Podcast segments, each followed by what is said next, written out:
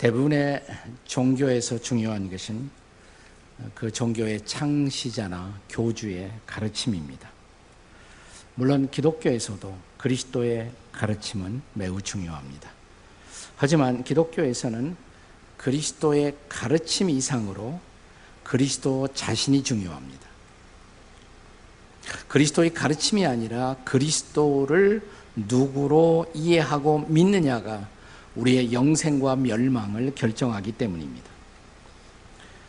그래서 예수께서는 3년 동안 제 아들과 함께 하시고 제자 훈련을 베푸신 후에 그의 마지막 세상에서의 떠남의 시각이 가까웠을 때 당신의 제자들에게 제자 훈련의 결과를 테스트하는 매우 중요한 두 개의 질문을 던지십니다. 우리가 마태복음 16장 13절에서 첫 번째 질문을 확인해 보겠습니다. 같이 읽겠습니다. 시작. 예수께서 빌립보 가이사라 지방에 이르러 제 아들에게 물어 이르시되 사람들이 인자를 누구라 하느냐? 사람들은 나를 인자를 누구라고 하더냐? 제 아들의 여러 가지 대답이 있은 후에 그는 다시 이어지는 말씀 마태복음 16장 15절에서 두 번째 중요한 질문을 던지십니다. 같이 읽어볼까요? 이르시되 너희는 나를 누구라고 하느냐? 사람들은 나를 사대 성인의 한 사람으로 또 위대한 선지자로 기적을 행하는 사람으로 말한다고 하자 나와 함께 한 3년 동안 나를 직접적으로 경험한 너희는 나를 누구라고 하느냐? 이 두 가지 질문의 핵심은 그는 도대체 누구이신가? 라는 질문입니다. 물론 이런 질문은 예수님 당시에 예수님을 멀리서 지켜보며 따라오던 수많은 무리들에게도 그 질문이 있었습니다. 본문 34절의 말씀을 이제 함께 읽겠습니다. 같이 읽습니다. 시작. 이에 무리가 대답하되 우리는 율법에서 그리스도가 영원히 계신다함을 들었거늘 너는 어찌하여 인자가 들려야 하리라 하느냐? 이 인자는 누구냐? 인자라는 말 son of man 사람의 아들이란 뜻입니다. 일종의 그리스도의 별명이라고 할 수가 있어요. 그는 우리와 꼭 같은 사람의 모습, 사람의 아들로 오셨습니다마는 자신을 메시아로 혹은 그리스도로 자청하는 그분, 그분은 도대체 누구이십니까? 인자는 누구인가? 아무도 이 질문에 대한 명확한 해답 없이 자신을 그리스도인이라고 말해서는 안 됩니다. 그리스도인은 단순히 교회에 나오는 사람이 아닙니다. 그리스도인은 단순히 교회에서 세례나 침례를 받은 사람을 뜻하지도 않습니다. 그러면 도대체 누가 그리스도인입니까? 한마디로 그리스도를 알고 그리스도를 믿고 그리스도를 따르는 사람이 바로 그리스도인입니다. 그렇습니다. 그리스도가 누구이심에 대한 분명한 신앙의 고백이 없이 자신을 그리스도인으로 클레임하거나 주장해서는 안 됩니다. 그렇다면 그리스도를 알고자 하는 모든 구도자들, 그들이 물을 수 있는 질문 가운데 이보다 더 중요한 질문은 없습니다. 오늘 우리는 우리가 신앙생활에 입문하기 위한 가장 중요한 이 근본적인 질문을 함께 다루고자 합니다. 본문이 증언하는 그 인자는 누구이십니까? 첫 번째로, 그는 어두운 세상의 빛이십니다. 그것이 본문의 대답이에요. 어두운 세상의 빛이십니다. 우리가 요한복음을 우리가 1장부터 지금 12장까지 왔습니다만 계속 읽어 보다 보면 어둠과 빛이 대조적으로 반복적으로 등장하고 있습니다. 그가 오신 이유를 설명하면서 빛과 어둠의 극적인 대조를 통해서 요한복음의 내레티브는 계속 흘러가고 있습니다.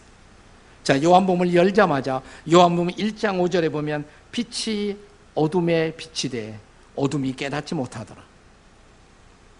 그 다음에 조금 이어지는 요한복음 1장 9절에 보시면 참빛, true light, 참빛.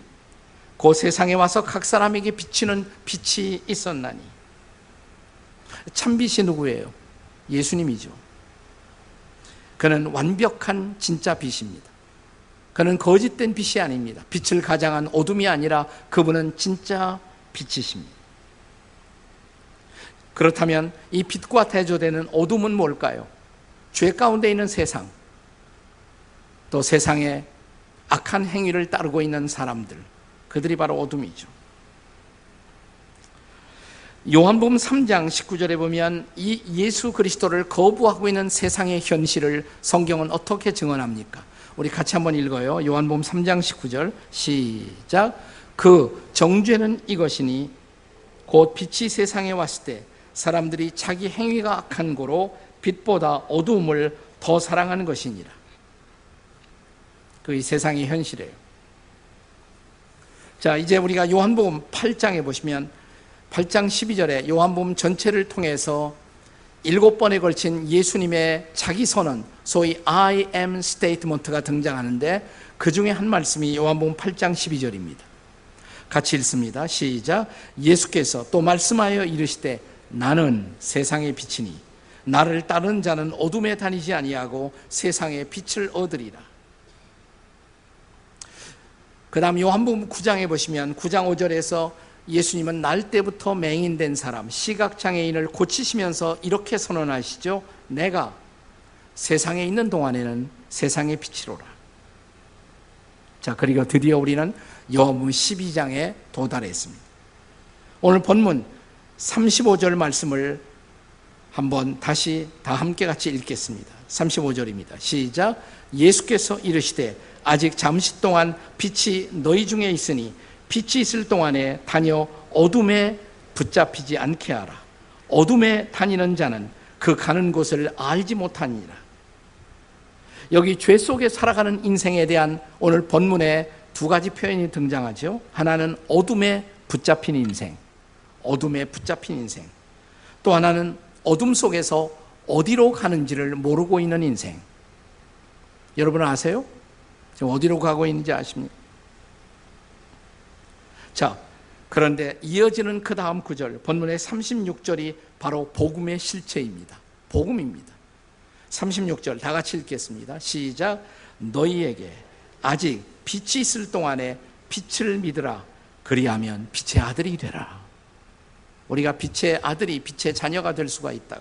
그 빛을 믿으면 빛 대신 예수 그리스도를 영접하고 믿으면 이제 우리는 더 이상 어둠 가운데 있을 필요가 없다는 것입니다. 우리가 빛의 자녀가 된다는 것입니다. 자, 이 복음을 요한복음 12장 같은 장 46절에서 한 번 더 선포가 됩니다. 46절 우리 다 같이 읽겠습니다. 시작. 나는 빛으로 세상에 왔나니 무릇 나를 믿는 자로 어둠에 거하지 않게 하려 함이라. 자, 그렇다면 중요한 질문은 이것입니다. 여러분은 어둠 가운데 거하십니까? 아니면 빛 속에 거하고 계십니까? 자, 우리가 어둠의 문제를 어떻게 해결할 수가 있어요? 다시 말하면 죄 문제, 이 죄를 어둠에 비유했는데 어둠을 어떻게 해결할 수가 있습니까? 총 쏘면 어둠이 도망가요? 빗자루로 청소하면 어둠이 도망갑니까? 어둠을 해결하는 유일한 처방은 빛밖에 없어요. 빛이 오면 빛이 켜지면 불이 들어오면 어둠은 즉각적으로 도망칩니다.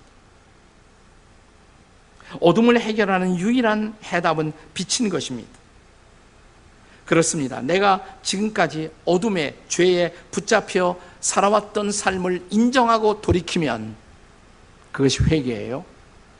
그리고 예수 그리스도를 빛으로 영접하고 믿으면 우리는 그 순간부터 더 이상 어둠 속에 거할 필요가 없다는 것입니다. 우리는 빛 가운데 살게 됩니다. 인자는 누구이십니까? 바로 이 어두운 세상의 참빛, 유일한 빛으로 오신 바로 그분이십니다. 믿으십니까? 이게 첫 번째 증언이에요. 어둠 속에 빛으로 오신 분. 자, 오늘 본문이 증언하는 인자, 그는 누구이십니까? 둘째로, 그는 모든 사람의 구주이십니다. 오늘의 본문 32절은 이렇게 시작됩니다. 자, 32절 다 같이 읽습니다. 시작. 내가 땅에서 들리면 모든 사람을 내게로 이끌겠노라.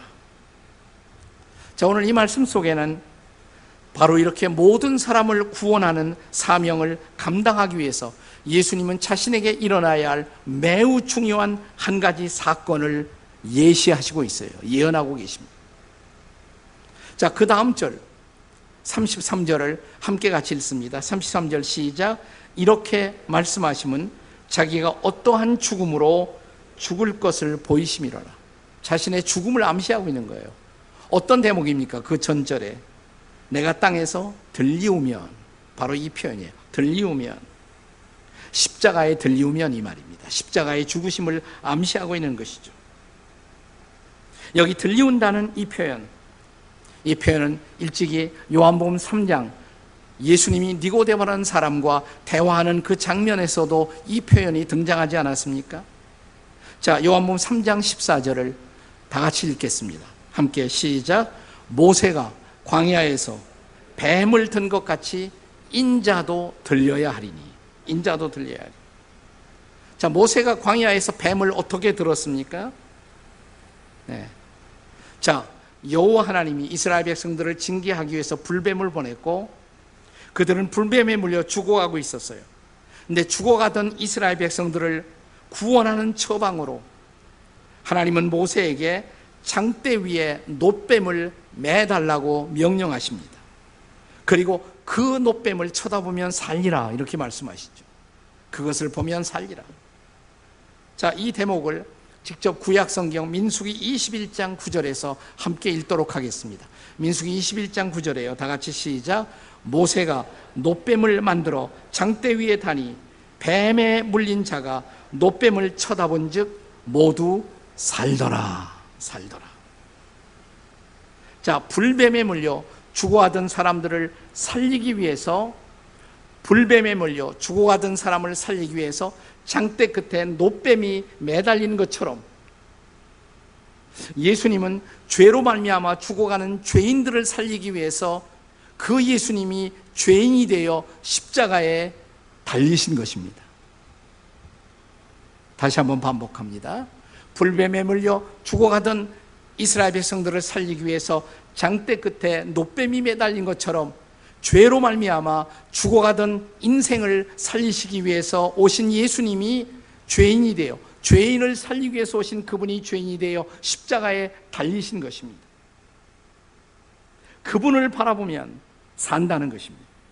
그 예수 그리스도를 믿음으로 바라보는 사람들이 구원을 얻을 것이라는 말입니다. 이것이 바로 복음이죠. 이게 복음의 에센스, 본질인 것입니다. 그런데 예수님 당시에 이스라엘 백성들은 그리스도를 예수님을 메시아로 기대하면서도 그런 역할을 감당해 줄 것을 바라면서도 그러나 그가 죽으실 사실을 받아들이지 못하고 있었어. 그래서 바로 34절에서 그들은 어떻게 말하고 있습니까? 본문 34절입니다. 한 번 더 읽습니다. 시작. 이에 무리가 대답하되 우리는 율법에서 그리스도가 영원히 계신담을 들었거늘 너는 어찌하여 들려야 하리라 하느냐 그 인자는 누구냐 여러분 똑같은 똑같은 질문 아주 동일한 질문을 그 당시뿐만 아니라 오늘날의 유태인들이 오늘날의 수많은 무슬림들이 똑같은 질문을 하고 있다는 거 아세요?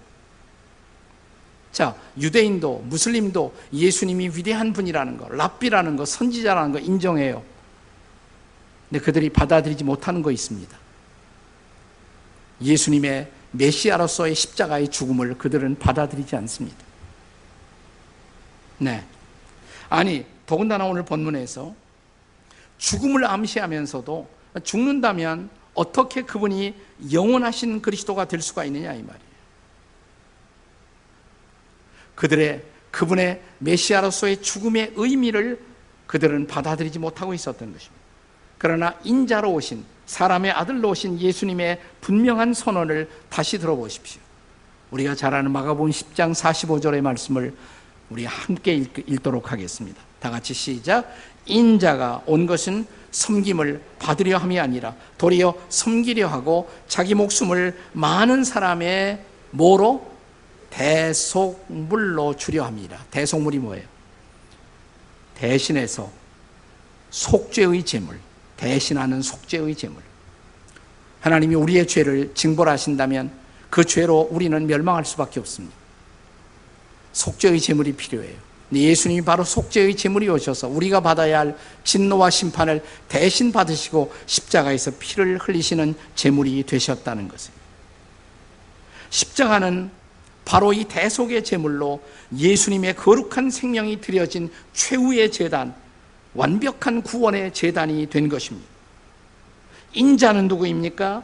십자가에서 대속의 죽음을 죽어주신 모든 사람의 구주이십니다. 자, 인자는 누구일까요? 오늘 본문이 증언하고 있는 세 번째 진리, 진실. 그는 영원히 계시는 분이십니다. 그는 영원히 계시는 분. 자, 오늘 본문 34절에서 살펴본 것처럼 자, 이스라엘 무리들은 백성들은 율법에 의하면 그리스도는 영원히 계시지 않느냐고 묻습니다. 그리스도는 영원히 계시다라고 그들이 믿은 것 잘못된 거 아니에요. 바르게 믿은 것입니다. 그리스도는 영원히 계세요. 나 그들이 무지했던 것이 있습니다. 그들이 몰랐던 것이 있습니다. 그것은 그리스도가 어떻게 영원히 계시느냐를 모르는 것입니다. 아니, 그분이 죽어야 할 것도 암시하셨는데 죽는다면 도대체 그분이 어떻게 영원히 계실 수가 있느냐? 타당한 질문이 아닙니까? 네, 올바른 질문이죠. 자, 그렇다면 단적으로 그들이 무지했던 것 뭘까요? 그들은 예수 그리스도의 부활 사건을 몰랐던 것입니다. 그리스도의 부활 사건을 믿지도 않았고 몰랐던 것입니다. 그리스도는 우리의 죄를 짊어지고 십자가에서 대속의 죽음을 죽어 주셨습니다. 그것이 그분의 드라마의 마지막이 아니에요. 그는 장산지 사흘 만에 다시 부활하심으로 살아계신 주님이 되셨습니다. 영원히 살아계신 주님이 되셨습니다. 믿으십니까? 여기 인자는 누구냐라는 물음 앞에 여기 또 하나 중요한 해답이 제시되고 있는 거예요.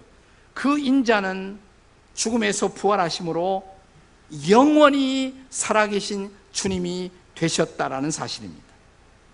자, 그가 참으로 부활하셨고, 그래서 살아계신 주님이 되셨다면 더 놀라운 복음이 있어요. 부활하신 분, 살아계신 분, 영원히 살아계신 분은 그분은 바로 오늘 이 순간도 여러분과 저와 함께 하시는 주님이십니다. 믿으십니까? 이게 중요한 것이에요. 이게 중요한 것입니다. 이것이 복음이에요. 복음은 그리스도의 죽음만 가지고 복음이 아니에요. 그는 죽으시고 부활하심으로 온전한 복음의 주인이 되신 것입니다. 그는 우리를 죄에서부터 해방하신 분일 뿐만 아니라 이제 오늘 구체적으로 우리의 날마다의 삶에 함께 하시는 주님이 되신 것을 믿으십니까, 여러분? 이게 기독교의 근본 질문이에요. 가장 중요한 것입니다. 인자는 누구이십니까? 그는 부활하신 분. 그래서 영원히 계시는 분. 최근에 극장가에 기독교 영화로 상영이 되어서 미국과 한국, 전 세계에 아주 적지 않은 좋은 감동적인 반응을 이끌어내고 있는 영화 한 편이 있습니다. 요즘 극장에 가보셨습니까? 네. 군함도 때문에 난리죠. 군함도만 보지 마시고 하루에 한 편쯤, 하루에 한 번이나 두 번 그 군함도 속에 묻혀서 상영되고 있는 영화 하나가 있어요. 예수는 역사다. 라는 영화가 요즘 상영되고 있습니다. 그거 아십니까? 자, 예수는 역사다. 영화 보신 분 한번 손 들어봐요. 보신 분. 좀 있어요. 몇분 있어요. 이분들에게 박수 한번 치세요. 네.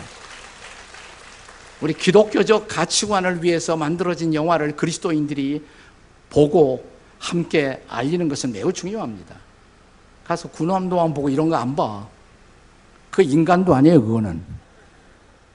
군함도 본 사람 손 들라고 그럴까요? 네. 예수는 역사다.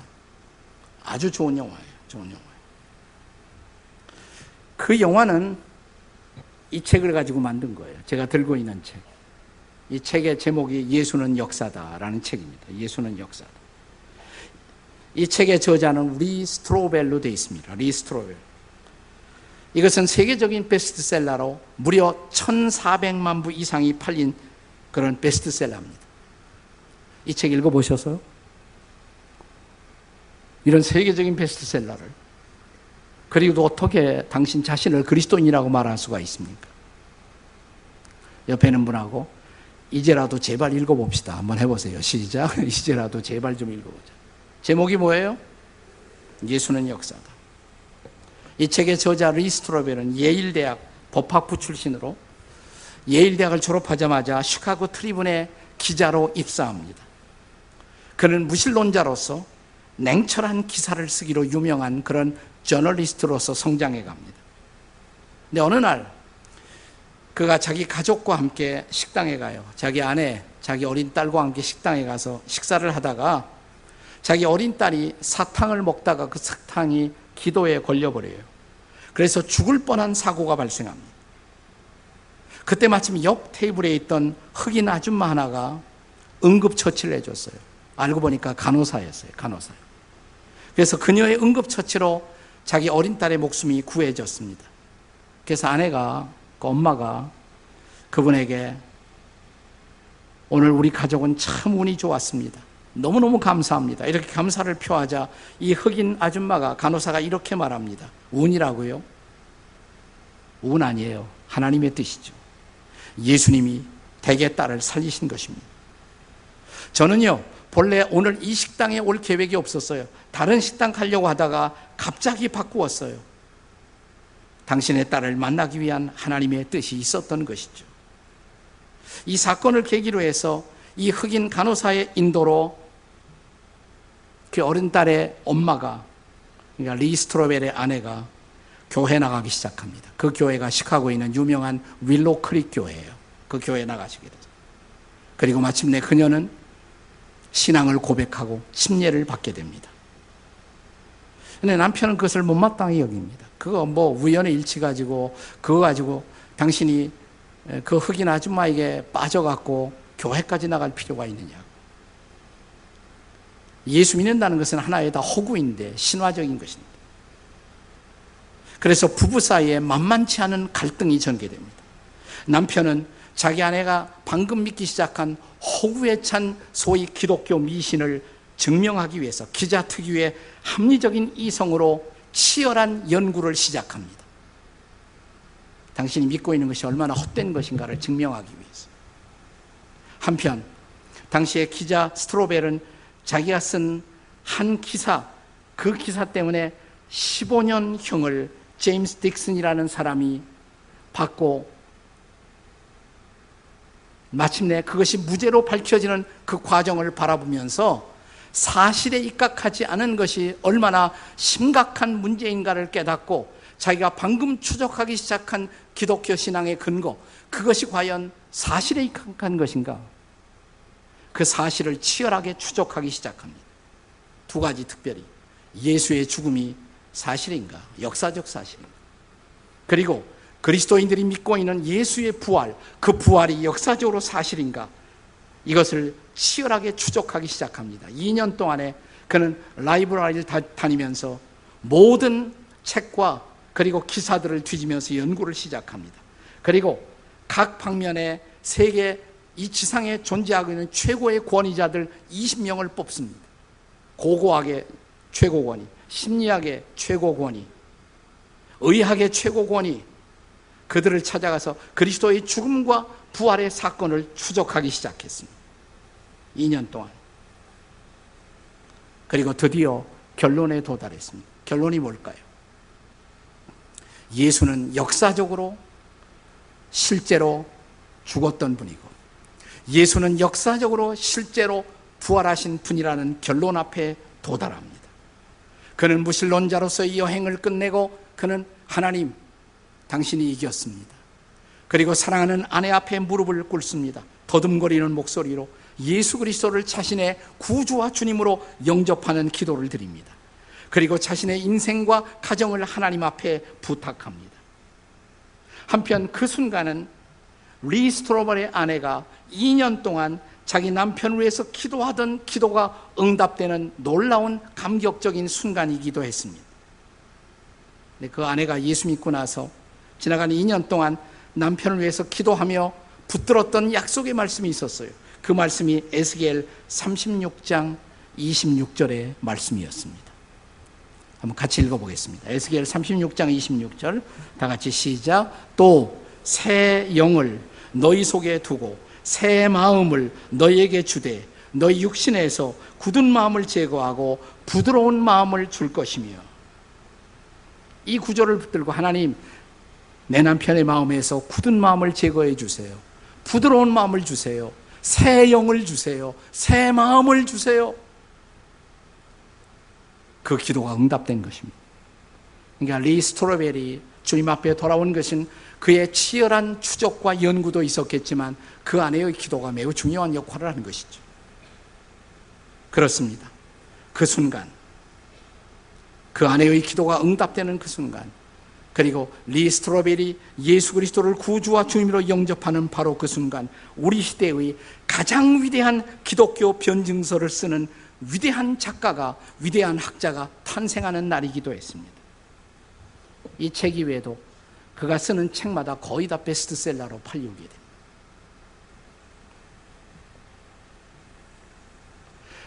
무엇이 그렇게 만들었을까요?